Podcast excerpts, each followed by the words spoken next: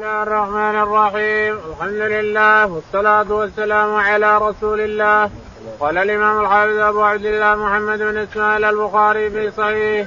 باب قول النبي صلى الله عليه وسلم يعذب الميت ببعض بكاء أهله عليه قال رحمه الله دثنا عبدان قال حدثنا عبد الله. قال أخبرنا ابن جريج. قال أخبرني عبد الله بن عبيد الله بن أبي مليكة. قال توفيت ابنة لعثمان رضي الله عنه بمكة وجئنا لنشهدها وحضر ابن عمر وابن عباس رضي الله عنهم وإني لجالس بينهما. أو قال جلست إلى أحدهما ثم جاء الآخر فجلس إلى جنبي فقال عبد الله بن عمر رضي الله عنهما لعمرو بن عثمان ألا تنهى عن البكاء؟ فإن رسول الله صلى الله عليه وسلم قال إن الميت ليعذب ببكاء أهله عليه. فقال ابن عباس رضي الله عنهما قد كان عمر رضي الله عنه يقول بعد ذلك ثم حدث قال سدرت مع عمر رضي الله عنه من مكة حتى إذا كنا بالبيداء إذا هو بركب تحت ظل سمرة فقال فانظر من هؤلاء الركب. قال فنذرت فإذا هو صهيب رضي الله عنه فأخبرته فقال ادعوا لي فرجعت إلى صهيب فقلت ارتحل فالحق بأمير المؤمنين.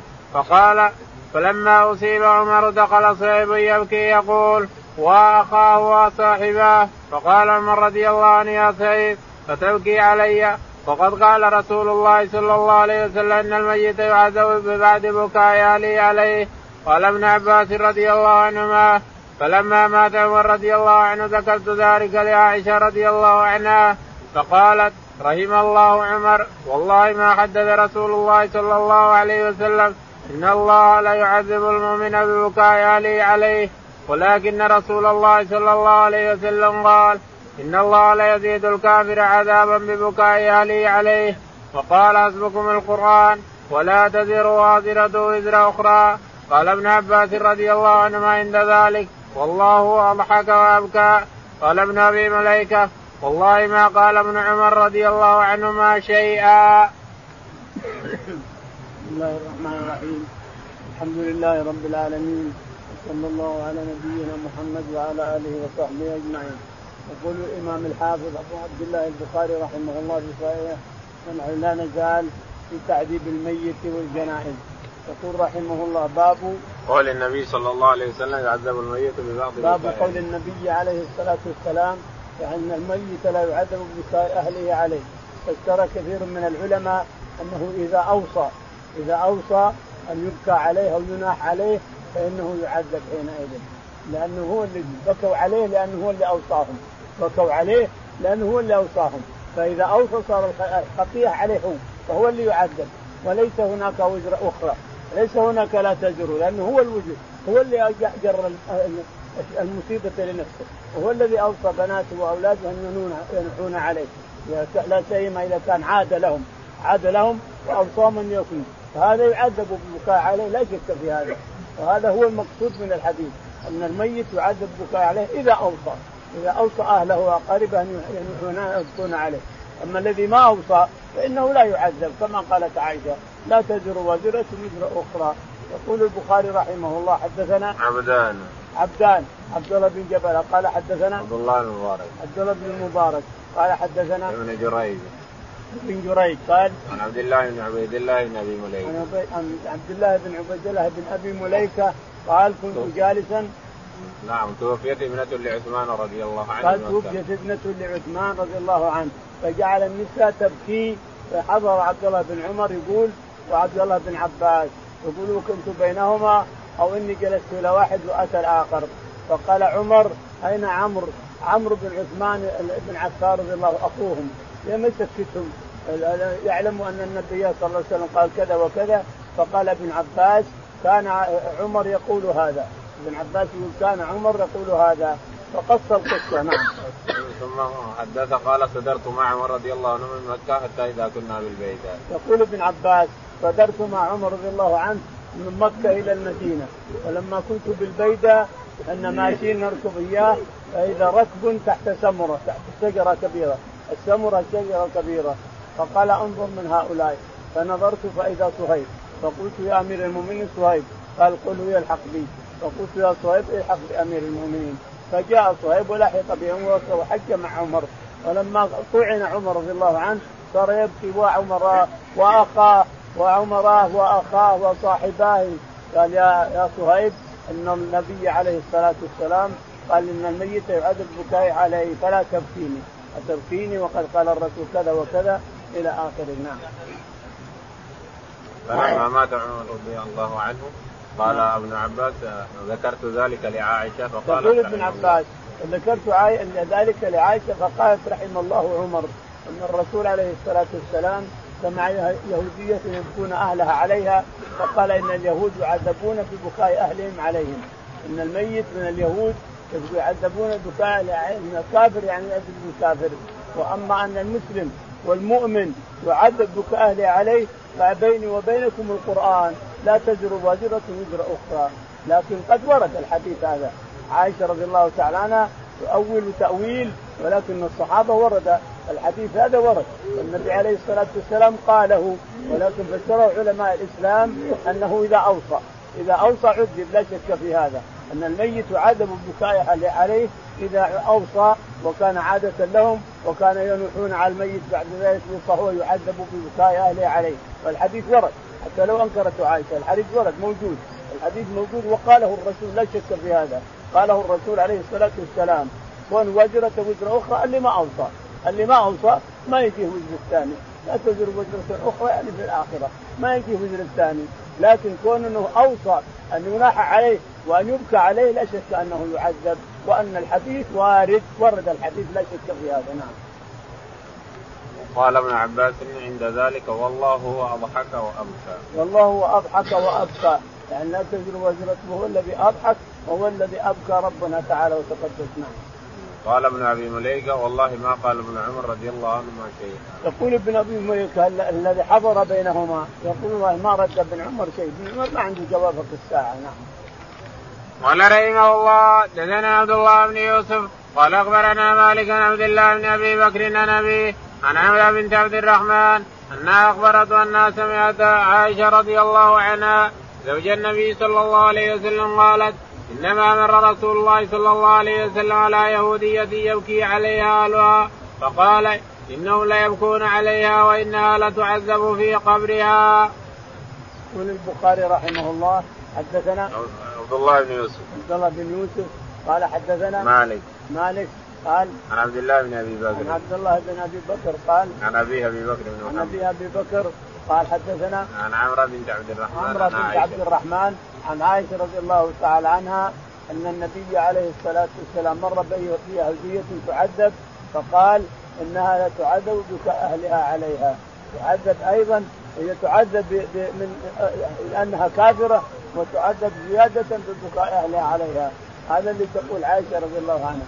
هذا الحديث لا ينافي الحديث الذي سبق.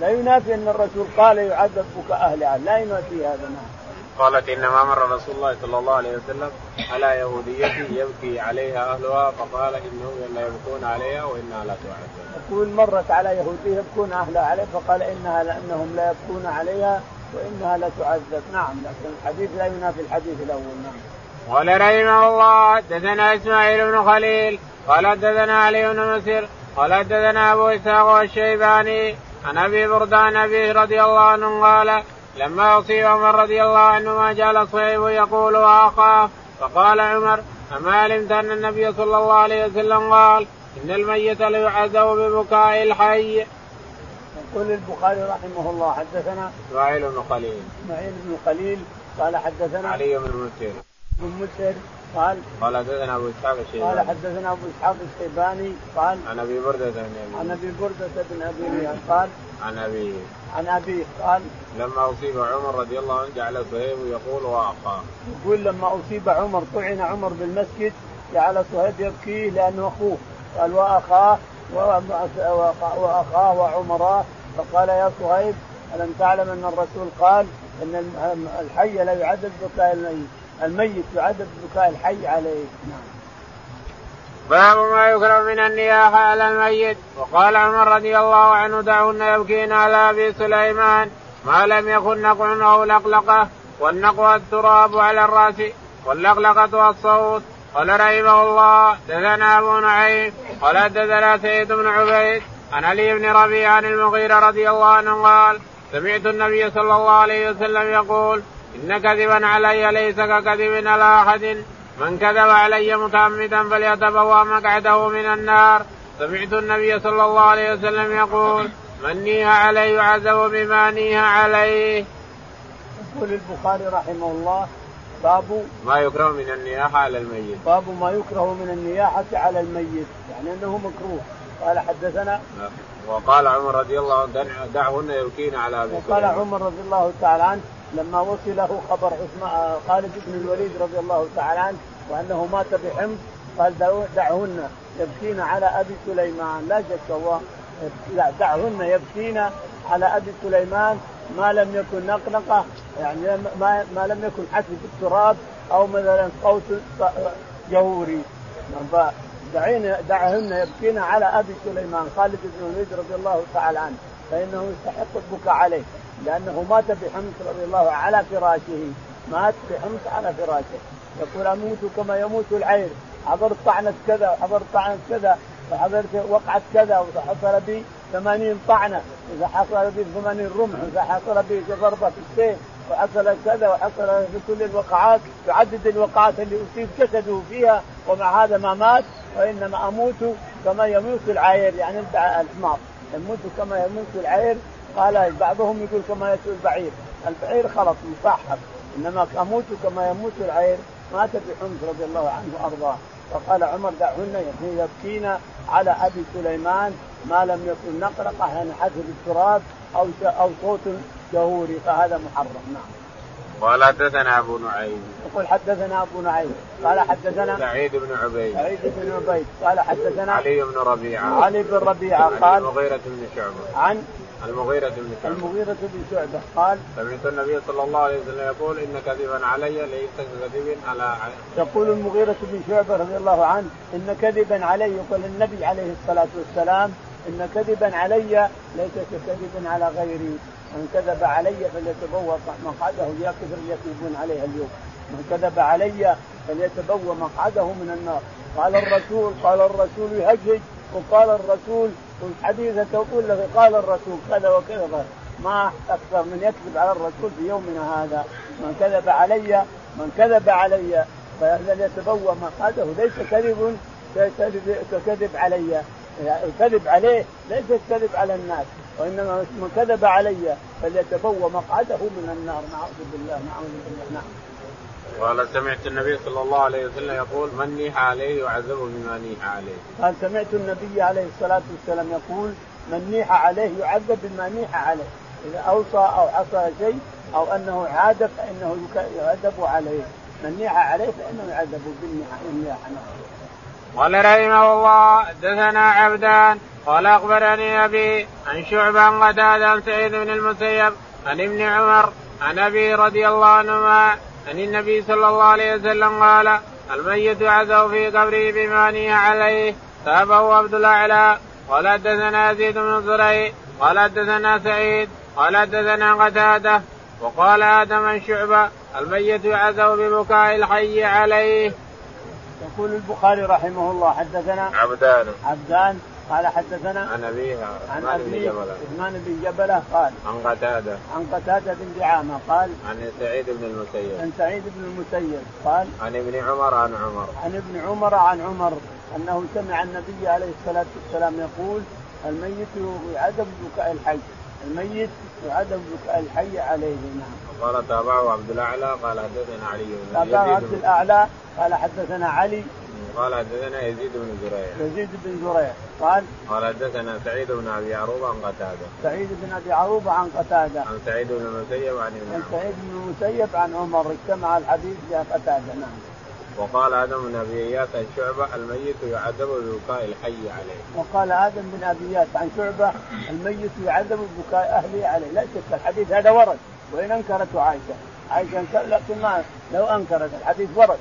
طرق كثيرة. ورد وتناقله الناس ووصل إلينا بالتواتر طبقة عن طبقة. فلا حاجة إلى إنكاره. الحديث ورد لكن هل هو فسره العلماء بأنه إذا أوصى أو كان عادة له ينحون أو كذا وكذا هذا الحديث وارد. لكن النياحة وشق الجيوب وغير هذا ممنوع. نعم. باب قال رحمه الله دثنا علي بن عبد الله قال حدثنا سفيان قال حدثنا ابن المنكدر قال سمعت جابر بن عبد الله رضي الله عنهما قال جيء بأبي يوم أحد قد مثل به وضع بين يدي رسول الله صلى الله عليه وسلم قد سجي ثوبا فذهبت أريد أن أكشف عنه فنهاني قومي ثم ذهبت أكشف عنه فنهاني قومي فأمر رسول الله صلى الله عليه وسلم فرفع فسمع صوت صائحة فقال من هذه؟ قالوا ابنة عمرو أو أخت عمرو قال فلم تبكي أو لا تبكي؟ فما زالت الملائكة تظله بأجنحتها حتى رفع.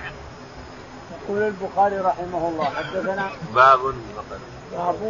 باب باب قال. قال حدثنا علي بن عبد الله. علي بن عبد الله قال حدثنا سفيان. سفيان قال حدثنا ابن المنكدر. ابن المنكدر قال. عن جابر بن عبد الله. عن جابر رضي الله تعالى عنه قال جيء بأبي يوم أحد وقد مثل به. قطع أنفه من هنا جزء أنفه ووقفت أذنيه قطع منها كل كل كثير من الصحابة. وحمزة شق بطنه ومثل به أيضا كل الصحابة اللي قتلوا مثل بهم مشركون لأنه لم يمنعهم أحد ذلك اليوم.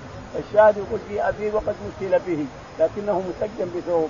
فأردت أن أنزع الثوب منه ولكن هاني قومي. قالوا لا لا تكشفوا يعني كان شاف التمثيل لا تكشفوا فأردت مرة قال لا تكشفوا فلكن رفعناه. قبل أن نكشفه يقول شلناه ورفعناه لندفنه يقول فسمع الرسول نائحة فقيل من هذا اللي تنوح؟ فقال بنت عمرو يعني أخته. أخته بنت عمرو عبد الله بن عمرو قال قال تبكي أو لا تبكي؟ لا يزال الملائكة تظله بأجنحتها حتى رفعتموه. يزال الملائكة تظله بأجنحتها حتى رفعتموه هذه ميزة لعبد الله بن عمرو بن بن عمرو بن بن حرام رضي الله عنه وأرضاه. ميزة لعبد الله بن عمرو بن حرام والد جابر نعم. باب ليس منا من شق الجيوب. قال رحمه الله حدثنا أبو نعيم قال حدثنا سفيان قال حدثنا زبيد اليامي عن إبراهيم عن مسروق عن عبد الله رضي الله عنه قال قال النبي صلى الله عليه وسلم ليس منا من لطم الخدود وشق الجيوب ودعا بدعوى الجاهلية. يقول البخاري رحمه الله باب ليس منا من شق الجيوب ولطم الخدود شق الجيوب ولطم الخدود أو نتف الشعر أو شيء. يقول الرسول ليس منا يقرأ كما جاء لا يؤول. من ليس منا ليس من ملتنا أو من إسلامنا أو من جماعتنا لا تؤوله. اقرأ الحديث كما ورد ولا يجوز تأويله. ليس منا هكذا يقول الرسول عليه الصلاة والسلام. والله أعلم بتأويله. الرسول قال هذا وربنا يعلم هذا كله. يقول حدثنا حدثنا أبو نعيم. أبو نعيم. قال حدثنا سفيان. سفيان قال قال حدثنا زبيد اليامي. زبيد اليامي. قال حدثنا إبراهيم. إبراهيم بن يزيد النقعي قال عن مسروق بن نجم عن مسروق عن عبد الله بن مسعود رضي الله تعالى عنه أن النبي عليه الصلاة والسلام قال ليس منا من لطم الخدود وشق الجيوب. يقول ابن مسعود قال الرسول ليس منا من لطم الخدود تضرب وجهها أو شق الجيوب ثيابها أو تنتف الشعر ليس منا. ودعا بدعوى الجاهلية. ودعا بدعوى الجاهلية. وجبلاه ومصيبتاه ورحماه وابواه واخواه هذه دعوه الجاهلية. يعني ينيحون عليه بما يفعل من أعمال في الدنيا. أعمال في الدنيا يجيبونها له ويصيحون عليه هذا نعوذ بالله يعذبون. نعم. باب رثى النبي صلى الله عليه وسلم سعد بن قوله قال رحمه الله دثنا عبد الله بن يوسف. قال أخبرنا مالك عن ابن شهاب عن عامر بن سعد بن أبي وقاص. عن أبي رضي الله عنه قال كان رسول الله صلى الله عليه وسلم يعودني عام حجة الوداع من وجع اشتد بي فقلت إني قد بلغ بي من الوجع وأنا ذو مال ولا يرثني إلا ابنه أفأتصدق بثلثي مالي؟ قال لا. فقلت بالشطر فقال لا. قال الثلث والثلث كثير أو كثير. إنك ان تذر ورثتك اغنياء خير من أن تذرهم عاله يتكففون الناس وإنك لن تنفق نفقة تبتغي بها وجه الله إلا اجرت بها حتى ما تجعل في فمراتك فقلت يا رسول الله اخلف بعد اصحابي قال إنك لن تخلف فتعمل عملا صالحا إلا ازددت به درجة ورفعة ثم لعلك أن تخلف حتى ينتفع بك أقوام ويضر بك آخرون. اللهم امد لأصحابه هجرتهم ولا تردهم على أعقابهم. لكن الباعث سعد بن خولة يرثي له رسول الله صلى الله عليه وسلم مات بمكة. يقول البخاري رحمه الله باب رثى سعد بن خولة رضي الله عنه بعدما مات بمكة لأنه هاجر منها ثم جاء ومات بها. الرسول يرثي له وإن كانت إن شاء الله تعالى هجرته لم تبطل. يقول البخاري رحمه الله حدثنا عبد الله بن يوسف. عبد الله بن يوسف قال حدثنا مالك بن أنس. مالك بن أنس قال حدثنا ابن شهاب. عن ابن شهاب الزهري قال عن عامر بن سعد بن أبي عن عامر بن سعد بن أبي وقاص عن, عن أبيه سعد أنه مرض مرضا شديدا في حجه الوداع. مرض مرض شديد كاد يهلك يتلفه فجاءه الرسول عليه الصلاة والسلام يعوده فقال يا رسول الله أنا صاحب أموال كثيرة ولا يرثني إلا بنتك اليوم ما جاءه إلا بنت. ما له بنت. بعد ذلك اتوا 11 رجل. 11 ذكر أتوه ونفع الله به ناس. أسلم أمم وكفر وقتل أمم. وقتل أمم ضرهم اضر اضره اضرهم أضرهم به ونفع الله به ناس أسلموا على يده إلى آخره. فقال يا رسول الله ليس لي إلا بنت. أنا أموال كثيرة. أريد أن اتصدق بمالي. قال لا. قال فالشطر يعني النصف. قال لا. الثلث والثلث كثير. إنك ان بكسر الهمزة. إنك إن تذر ورثتك يعني تترك ورثتك.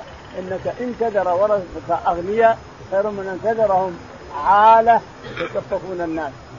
تموت وهم ما عندهم مال يأكلونه ولا يشربونه معناه رايحين يقول يا رب يا كريم يا جماعة أعطونا يا فلا هذا عيب.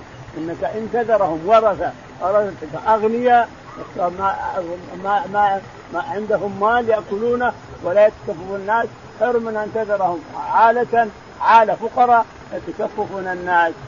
نعم. وإني قال إنك لم تخلف تخلف فتعمل عملا صالحا. ثم قال له إنك لم تخلف فتعمل عملا صالحا إلا رفعت به درجة وحط عنك بها سيئة. وإنك لن تنفق نفقة تبتغي بها وجه الله إلا اجرت بها حتى وإنك لن تنفق نفقة تبتغي بها وجه الله إلا اجرت عليها حتى ما تجعل في في امرأتك حتى زوجك اللي تاتي زوجك من بيتك لك أجر فيها. أولادك لك لكن الشاهد الاحتساب. الشاهد الاحتساب. إذا احتسبت وجه الله والدار الآخرة كل ما ينفق في بيتك فهو فهو لك أجر. كل ما ينفق ويؤكل في بيتك فهو أجر لك الإنسان. هذا إذا احتسبته وطلبت وجه الله والدار الآخرة. أما إذا العاده نجيب الطعام وناكله عادة ما ننوي شيء فهذا مباح. يسمى مباح. لا لك ولا عليك أنت حر. هذا مباح لا لك ولا عليك. إلا إذا كان حراما. لكن إذا طعم الناس الطعام في بيتك امرأتك عيالك بناتك أهلك حتى ما تجعل في فاتك وتنوي به وجه الله والدار الآخرة تحتسب وجه الله والدار الآخرة إلا أجرت عليه نعم. قال اللهم امضي لأصحابي هجرتهم ولا تردهم على ثم قال عليه الصلاة والسلام اللهم امضي لاصحاب هجرتهم ولا تردهم على أعقابهم نعم. قال ولكن البائس سعد بن خوله لكن البائس البائس يعني المسكين. سعد بن خوله يأتي له أن مات بمكة. يعني جاء حاجا وجاء إلى هنا ومرض ومات. سعد بن خوله يرثي له الرسول عليه الصلاة والسلام وإن كانت إن شاء الله. الهجرة لم تبطل. نعم. باب ما ينهى من الحلق عند المصيبة. قال رحمه الله حدثنا الحكم بن موسى قال حدثنا يحيى بن حمزة عن عبد الرحمن بن جابر أن القاسم بن مخيمر حدثه قال حدثني أبو بردة بن أبي موسى رضي الله عنه. قال وجاء أبو موسى وجعا فغشي عليه ورأسه في حجر امرأة من اهله فلم يستطع أن يرد عليها شيئا. فلما أفاق قال أنا بريء ممن برئ منه رسول الله صلى الله عليه وسلم. إن رسول الله صلى الله عليه وسلم بريء من الصالكة والحالكة والشاقة. يقول البخاري رحمه الله باب ما ينهى من الحلق عند المصيبه. ما ينهى من الحلق عند المصيبة. حدثنا الحكم بن موسى. الحكم بن موسى. قال حدثنا يحيى بن حمزة. نعم. يحيى بن حمزة. يحيى بن حمزة. قال قال عن عبد الرحمن بن جابر. عبد الرحمن بن جابر. عن القاسم بن مخيمرة. عن القاسم بن مخيمر قال عن أبي بردة بن أبي موسى. عن أبي بردة بن أبي موسى. قال عن أبي موسى وجعا عن أبي موسى الأشعري رضي الله عنه أنه وجع وجعا شديدا جعلت امرأته تحلق رأسه أو تحلق رأسها هي تحلق رأسها هي ورأسه في حجرها. فلما أفاق كان غشيا. فلما أفاق قال اللهم إني بريء من هذا العمل. فاني سمعت الرسول عليه الصلاة والسلام يقول لعن الحالقة والصالقه والشاقة. باب ليس منا من ضرب الخدود. قال رحمه الله دثنا محمد بن بشار. قال دثنا عبد الرحمن. قال دثنا سفيان عن الأعمش. عن عبد الله بن مره مسروق. عن عبد الله رضي الله عنه النبي صلى الله عليه وسلم قال ليس منا من ضرب الخدود وشق الجيوب ودعا بدعوى الجاهلية. يقول البخاري رحمه الله باب من ليس منا من ضرب الخدود. ليس منا باب ليس منا من ضرب الخدود وشق الجيوب ودعا بدعوى الجاهلية. هذا تقدم الترجمة وحديثها. يقول حدثنا في الأول ليس منا من شق الجيوب من ضرب الخدود. قال حدثنا محمد بن بشار. حدثنا محمد بن بشار. قال حدثنا عبد الرحمن بن مهدي. عبد الرحمن بن مهدي قال قال حدثنا سفيان الثوري. سفيان الثوري قال عن الأعمش. عن الأعمش. عن عبد الله بن مرة. عن عبد الله بن مرة قال عن مسروق عن عبد الله بن مسعود. عن مسروق عن عبد الله بن مسعود رضي الله عنه قال قال رسول الله صلى الله عليه وسلم ليس منا من ضرب الخدود وشق الجيوب ودعا يقول عبد الله بن مسعود إن النبي عليه الصلاة والسلام قال ليس منا من ضرب الخدود لطم الخدود اللي تلطم خدودها سواء رجل أو امرأة. ليس منا من ضرب الخدود ولا اللي يشق الجيوب يشق جيبه ويشق ولا اللي تدعو بدعوى الجاهلية. وجبلاه ومصيبتاه وابتاه ومنفقاه وإلى آخره. هذه دعوة الجاهلية. يعددون محاسنه لما كان حي وأفعاله يعددون هذه دعوة الجاهلية. هذا ليس منا من فعل هذا نعم.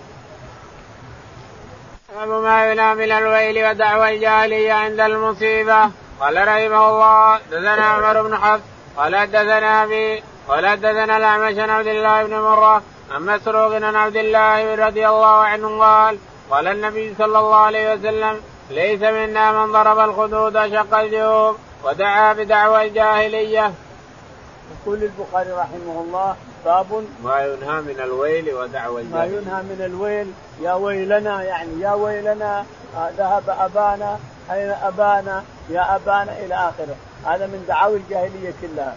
يقول حدثنا عمر بن حفص. عمر بن حفص عن أبيه حفص بن غياث قال حدثنا الأعمش. الأعمش. قال عن عبد الله بن مرة. عن عبد الله بن مرة قال عن مسروق عن عبد الله عن مسروق عن عبد الله بن مسعود رضي الله عنه أن النبي عليه الصلاة والسلام قال ليس منا من ضرب الخدود ولا من شق الجيوب ولا من دعا بدعوى الجاهلية. ليس منا اول تمشي كما كانت. تجريها الإنسان الكلمة هذه تجريها كما كانت لا تتحرفها ولا تأول ولا تحرف اجراها كما ليس منا وبس ليس منا. الرسول قال ليس منا. من لطم الخدود ولا من شق الجيوب ولا من دعا بدعوى الجاهلية. ليس منا. بس باب من جلس عند المصيبة يعرف فيه الحزن. قال رحمه الله دثنا محمد بن المثنى قال حدثنا عبد الوهاب قال سمعت يحيى قال أخبرتني عمرة قال سمعت عائشة رضي الله عنها قالت لما جاء النبي صلى الله عليه وسلم قتل بن رواحة وجعفر بن رواحة قتل ابن حارثة وجعفر بن رواحة جلس يعرف فيه الحزن. وأنا أنظر من سائر الباب شق الباب فأتاه رجل فقال إن نساء جعفر وذكر بكاهن فأمرهن أن يناهن فذهب ثم أتاه الثاني لم يطعنه فقال انهن فأتاه الثالثة قال والله غلبنا يا رسول الله فزعمت أنه قال فحث في أهوائهن التراب فقلت أرغب الله أنفك لم تفعل ما أمرك رسول الله صلى الله عليه وسلم ولم تترك رسول الله صلى الله عليه وسلم من العناء. يقول البخاري رحمه الله باب ما يرى على الإنسان من الحزن على ميت مات. حزن صح يبان على الوجه يبان الإنسان على الصوت يبان الحزن على أخيه أو على أبيه أو صديقك الحبيب عليك. كذلك يبان في وجه الإنسان. فالرسول عليه الصلاة والسلام لما نعي عليه الثلاثة يبان وجهه وهو ينعوهم على المنبر رحمه الله. أخذ الراية زيد بن حارثة فأصيب. ثم أخذ الراية جعفر بن أبي طالب فأصيب. ثم أخذ الراية عبد الله بن رواحة فأصيب. والدمع ينزل من وجهه والحزن ينزل من وجهه. جاءه شخص بعدما سكت قال يا رسول الله نساء جعفر يصيح الناس؟ قال اذهب فسكتهن فجاء قال آه ما رضينا يصيح قال اذهب فسكتهن ما رضينا اذهب فسكتهن ما رضينا يا رسول الله. قال اذهب فاحسف وجوههن التراب تقول عائشة فقلت قبحك الله لا انت اللي تركت الرسول ولا انت اللي فعلت ما أمر وسكتهن والحين ما تقدر تخفي. ما تستطيع تحسب وجه نفسك. اترك ما لا يعنيك الإنسان. اترك ما لا يعنيك. ما لا يعنيك اترك احسن لك الإنسان. من حسن المرء من حسن اسلام المرء تركه ما لا يعنيك. ما لك شغل جعفر وبنات جعفر ويصيحن لا أنت مسكتن أنا قادر تسكتن ومع هذا يقول احسب بوجوهنا التراب ما قادر. اترك ما لا يعنيك أحسن لك. من حسن إسلام المرء تركه ما لا يعني نعم قال رحمه الله دثنا عمرو بن علي قال دثنا محمد بن فضيل قال دثنا عاصم الأحول عن أنس رضي الله عنه قال قنت رسول الله صلى الله عليه وسلم شهرا شهرا حين قتل القراء فما رأيت رسول الله صلى الله عليه وسلم حزن حزنا قط أشد منه.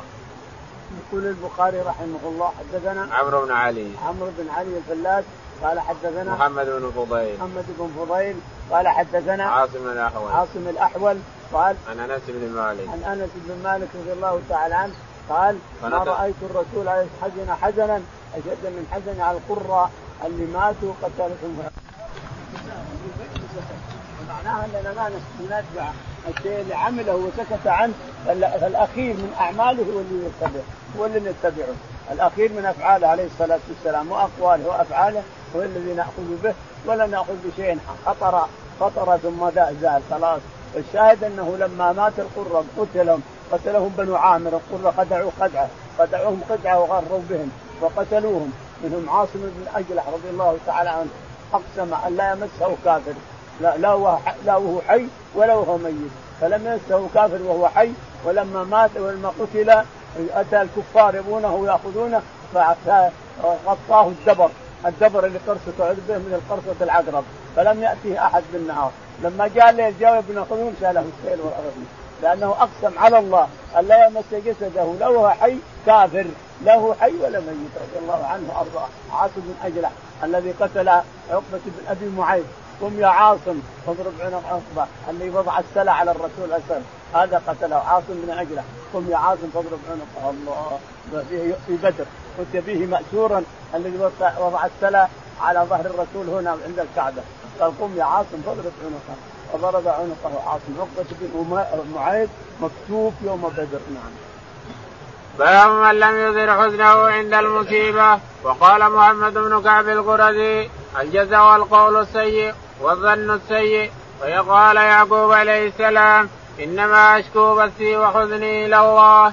قال رحمه الله دثنا بشر بن الحكم قال دثنا سفيان بن عيينة قال أخبرنا إسحاق بن عبد الله بن أبي طلحة أنه سمع أنس بن مالك رضي الله عنه يقول اشتكى ابن لأبي طلحة قال فمات وأبو طلحة خارج فلما رأت امرأته أنه قد مات أيأت شيئا ونحته في جانب البيت فلما جاء أبو طلحة قال كيف الغلام؟ قالت قد هدأت نفسه وأرجو أن يكون قد استراح وظن ابو طلحه انها صادقه قال فبات فلما أصبح اغتسل فلما أراد أن يخرج علمته أنه قد مات فصلى مع النبي صلى الله عليه وسلم. ثم أخبر النبي صلى الله عليه وسلم بما كان منهما. فقال رسول الله صلى الله عليه وسلم لعل الله أن يبارك لكما في ليلتكما. قال سفيان فقال رجل من الأنصار فرأيت لهما تسعة أولاد كلهم قد قرأ القرآن. يقول البخاري رحمه الله حدثنا باب من لم يظهر حزنه عند المصيبة. باب من لم يظهر حزنه عند المصيبة. أجره يعني على الله. باب من لم يظهر حزنه عند المصيبة. احتسب وتصبر وإنا لله وإنا إليه راجعون. انظر كيف الحسنات تأتي. يقول حدثنا وقال محمد بن كعب القرظي الجزع القول الطيب قال محمد بن كعب القرظي الجزع هو الجزع السيء. القول السيء القول السيء. والحزن السيء. يقول يعقوب رضي الله عنه إنما أشكو بثي يعني أمري وحزني إلى الله لا أشكو إليكم. يقول يعقوب إنما أشكو بثي وحزني يعني أمري وحزني أشكو إلى الله ما اشكوه إليكم. لما قالوا له إن يوسف فعل وذاك فلان فعل وفلان فعل. نعم. قال حدثنا بشر بن الحكم. يقول البخاري رحمه الله حدثنا بشر بن الحكم قال حدثنا سفيان بن عيينة. سفيان بن عيينة قال حدثنا حاكم بن عبد الله بن أبي طلحة. حاكم بن عبد الله بن أبي طلحة قال أنه سمع أنس بن مالك رضي الله عنه يقول اشتكى ابن لأبي طلحة. سمع أنس بن مالك عمه قال سمع أخوه من الأم قال سمع أنس بن مالك رضي الله عنه يقول نعم. اشتكى ابن لأبي طلحة اشتكى ابن لأبي طلحة رضي الله عنه. اشتكى ابن لأبي طلحة من أم سليم. فلما جاء مات مات بين يديه انظر النساء النساء الصالحات. مات طفلها بين يديها ثم سجته بورده ونحته عن الطريق ثم هيأت العشاء ونشرت شعرها وطيبته وتزينت. لما جاء أبو طلحة شم رائحة الطعام أكل من الطعام ثم واقع المرأة لأنها تزين تركته. يهدأ لما أراد أن يصلي الفجر قالت يا أبا طلحة احتسب منك فإنه مات. الله وفعلت بك وفعل الله بك وعمل بك. قالت بس ذهب وأخبر الرسول فضحك الرسول عليه الصلاة والسلام ودعا لهم أصبتها؟ قال نعم يا رسول الله. قال بارك الله لكما في ليلتكما. بارك الله لكما في ليلتكما. ورد في أبي داود انهم 11 وبعض هنا يقول تسعة. ورد في أبي داود. أن الله رزقهم 11 كلهم يحملون خيل على الفرس يحملون على الخيل في سبيل الله ويقرؤون القرآن. هنا يقول تسعة كلهم يقرؤون القرآن ويجاهدون في سبيل الله. انظر التصبر إذا صبر الإنسان أعطاه الله أكثر مما يريد. إذا احتسبت وصبرت تقول إنا لله وإنا إليه راجعون. تحتسب ربك يعطيك الله أكثر مما ذهب. ذهب واحد وأعطاك عشرة. الحسنة بعشر أمثالها. نعم. باب الصبر عند الصدمة الأولى. وقال عمر رضي الله عنه نعم العدلان ونعم العلاوة. الذين إذا أصابتهم مصيبة قالوا إنا لله وإنا إليه راجعون.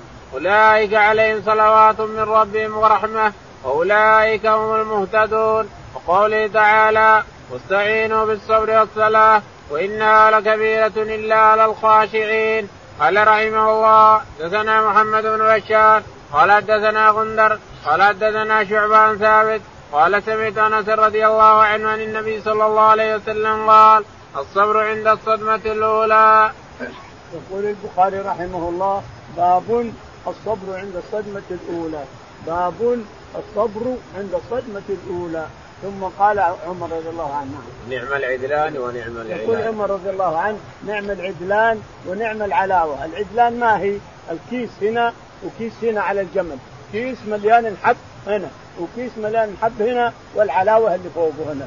يعني يقول لك إذا قال إنا لله وإنا إليه راجعون فأولئك عليهم صلوات من ربهم ورحمة وأولئك هم المحسنون ثلاث يقول نعم العدلان والعلاوة. العدلان كيس عن يمين من جانب الجمل من هنا وكيس من قبل الجمل من هنا والعلاوة اللي فوق ثلاث أكياس.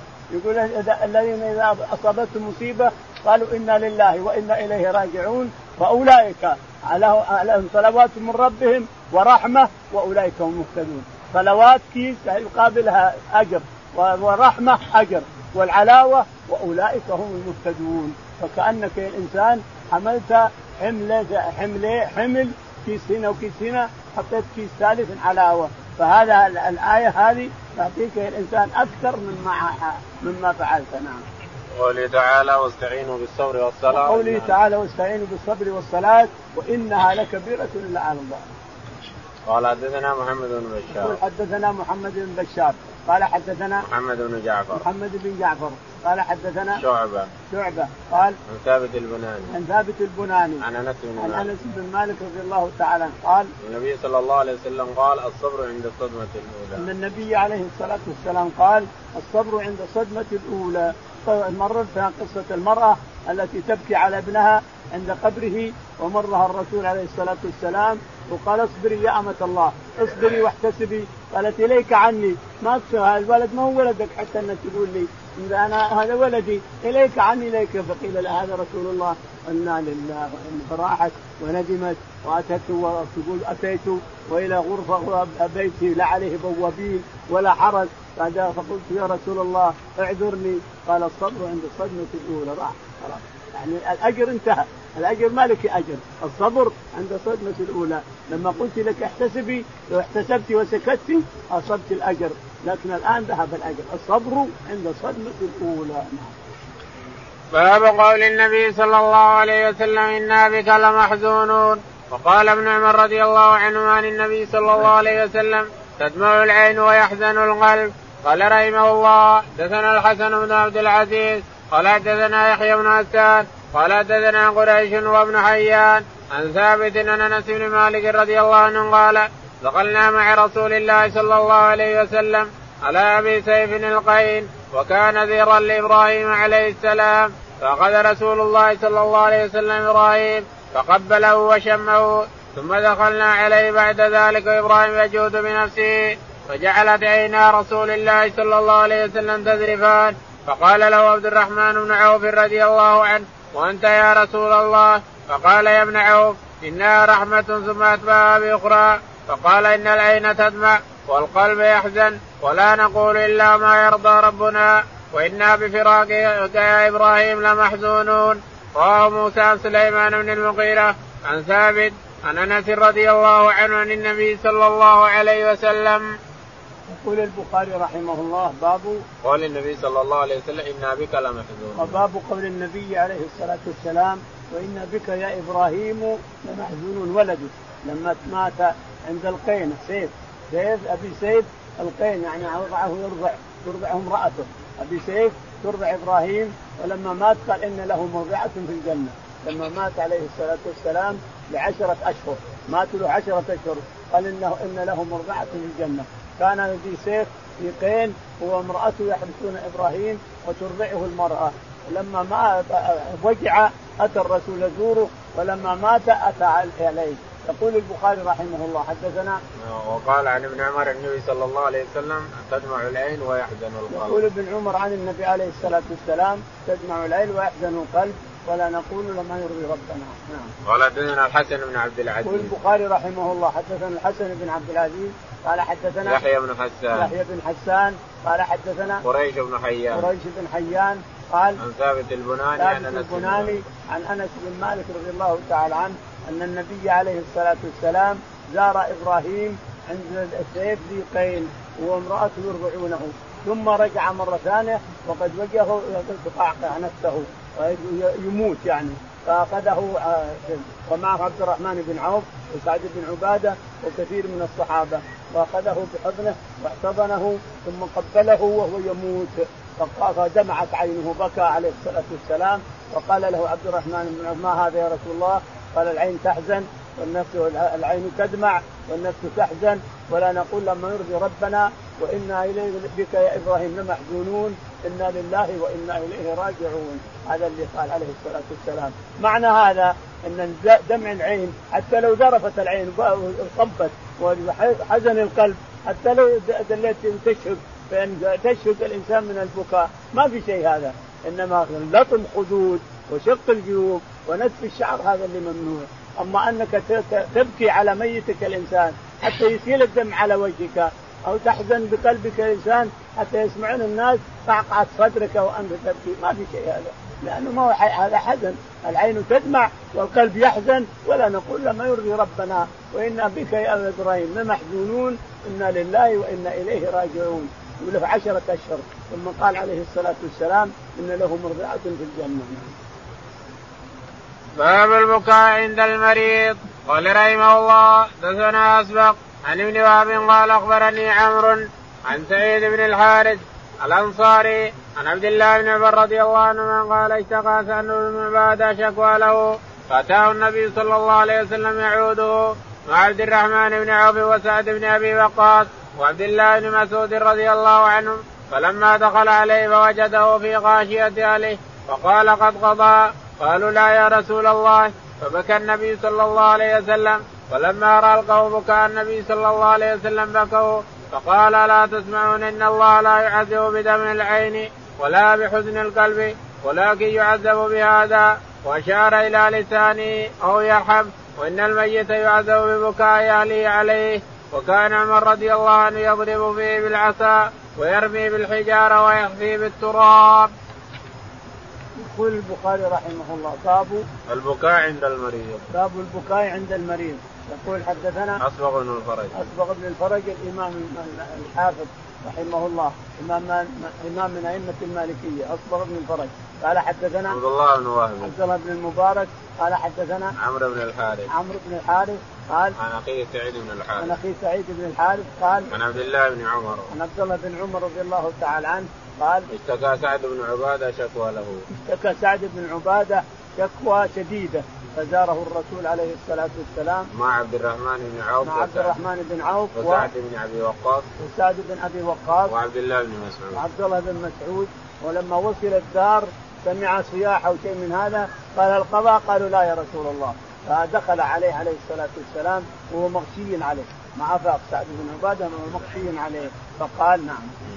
فبكى النبي صلى الله عليه وسلم. فبكى النبي عليه الصلاة والسلام عليه حينما رآه بهذه الحالة. نعم. فلما رأى القوم بكى النبي صلى الله عليه وسلم بكوا. فلما رأى القوم اللي معه بكوا. لما رأوا بكى النبي عليه السلام بكوا. نعم. فقال رسول الله صلى الله عليه وسلم ألا تسمعون إن الله لا يعذب بدمع العين ولا بحزن القلب. ألا تسمعون إن الله لا يعذب بدمع العين ولا بحزن القلب ولا يعني الحزن القلب يحزن والعين تدمع ولكن يعذب بهذا. قال باللسان إذا تحت الإنسان يعني تزعج أو تلقلق أو تصيح هذا اللي يعذب به. أما بكاء العين وحزن القلب فلا يعذب به. بعد ما مات من تلك لأنه بقي. نعم. وإن الميت يعذب ببكاء أهله. ثم قال النبي عليه الصلاة والسلام وإن الميت لا يعذب ببكاء أهله عليه. يعني إذا مات يكون عليه يعذب ببكاء أهله عليه وسبق شرح هذا الكلام.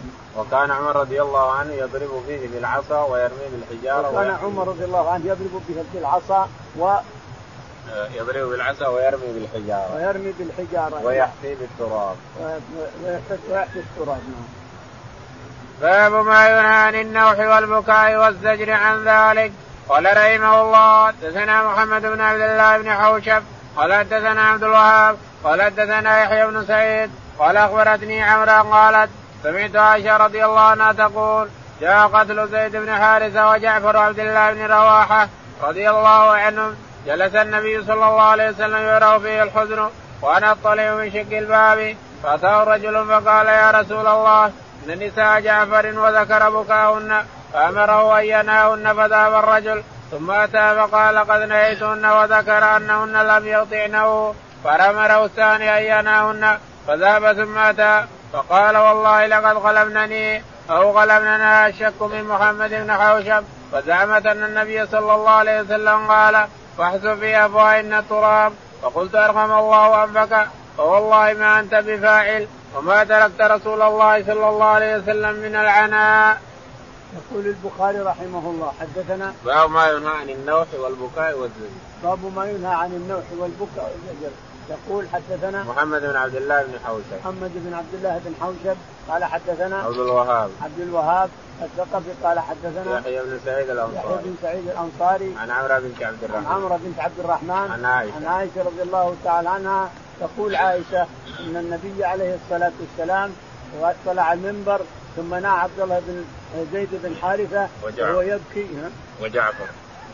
زيد بن حارثة وجعفر بن أبي طالب وعبد الله بن عبد الله بن رواحة. زيد بن حارثة رضي الله عنه رايد رضي الله عنه هو قائد الجيوش زيد. واللي معه الراية وهو قائد الجيوش وطلعوا ثلاث آلاف من الصحابة رضي الله عنهم والروم طلع عليهم مئة ألف.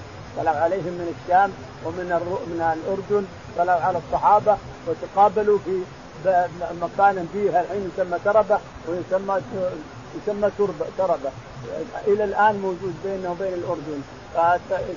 فالتقم الناس فاخذ فأخذ زيد رضي الله عنه ورفع الراية فقتلوه.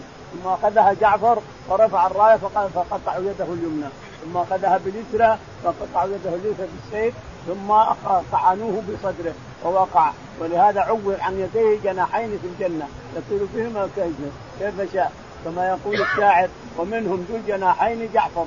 ومنهم يفخر بمن قتل ومنهم ذو الجناحين جعفر لما قتل الثلاثة خالد بن الوليد رضي الله عنه أخذ الراية ثم أخذ السيف من السيوف الجبارة التي تأتي من الصاعقة في الرمل ويعملها الناس فأخذ ثم أخذ ثم أخذ ثم قتل ثم قتل. لما أمسى المساء غير الجيش خالد رضي الله عنه لأن الحرب خدعة الحرب الحرب خدعة. فجعل الميمنة ميسرة والميسرة والقلب الميسرة ميمنة وجعل القلب وجعل المقدم مؤخر والمؤخر مقدم ووقف ووقف ووقفه في القلب وجعل قدام لما أصبح الصباح وإذا الجيش متغير. 3000 عجزنا عنهم فكيف الحين جاءهم مدد؟ 3000 عجزنا عنهم فكيف الآن جاءهم مدد؟ فهربوا. فرجع خالد رضي الله عنه الناس ولهذا يقول الرسول عليه الصلاة والسلام وأخذ الراية سيف من سيوف الله في بعض البخاري ما قال سيف قال أخذ الراية خالد بن الوليد لكن اللي في مسلم وأبي داود أخذ الراية سيف من سيوف الله ولهذا يسمى سيف الله. خالد يسمى سيف الله رضي الله عنه. أخذ الراية خالد ففتح عليهم ثم رجع بالناس خالد رضي الله عنه فلم يصيبوا شيئا. قال رحمه الله حدثنا عبد الله بن عبد الوهاب قال حدثنا حماد بن زيد قال حدثنا أيوب بن محمد بن معدي رضي الله عنه قالت أخذ علينا النبي صلى الله عليه وسلم عند البيعة ألا ننوح فما وفت منا امرأة غير خمس نسوة أم سليم وأم العلاء وابنة أبي سورة امرأة معاذ وامرأتين وابنة أبي سورة وامرأة معاذ وامرأة أخرى.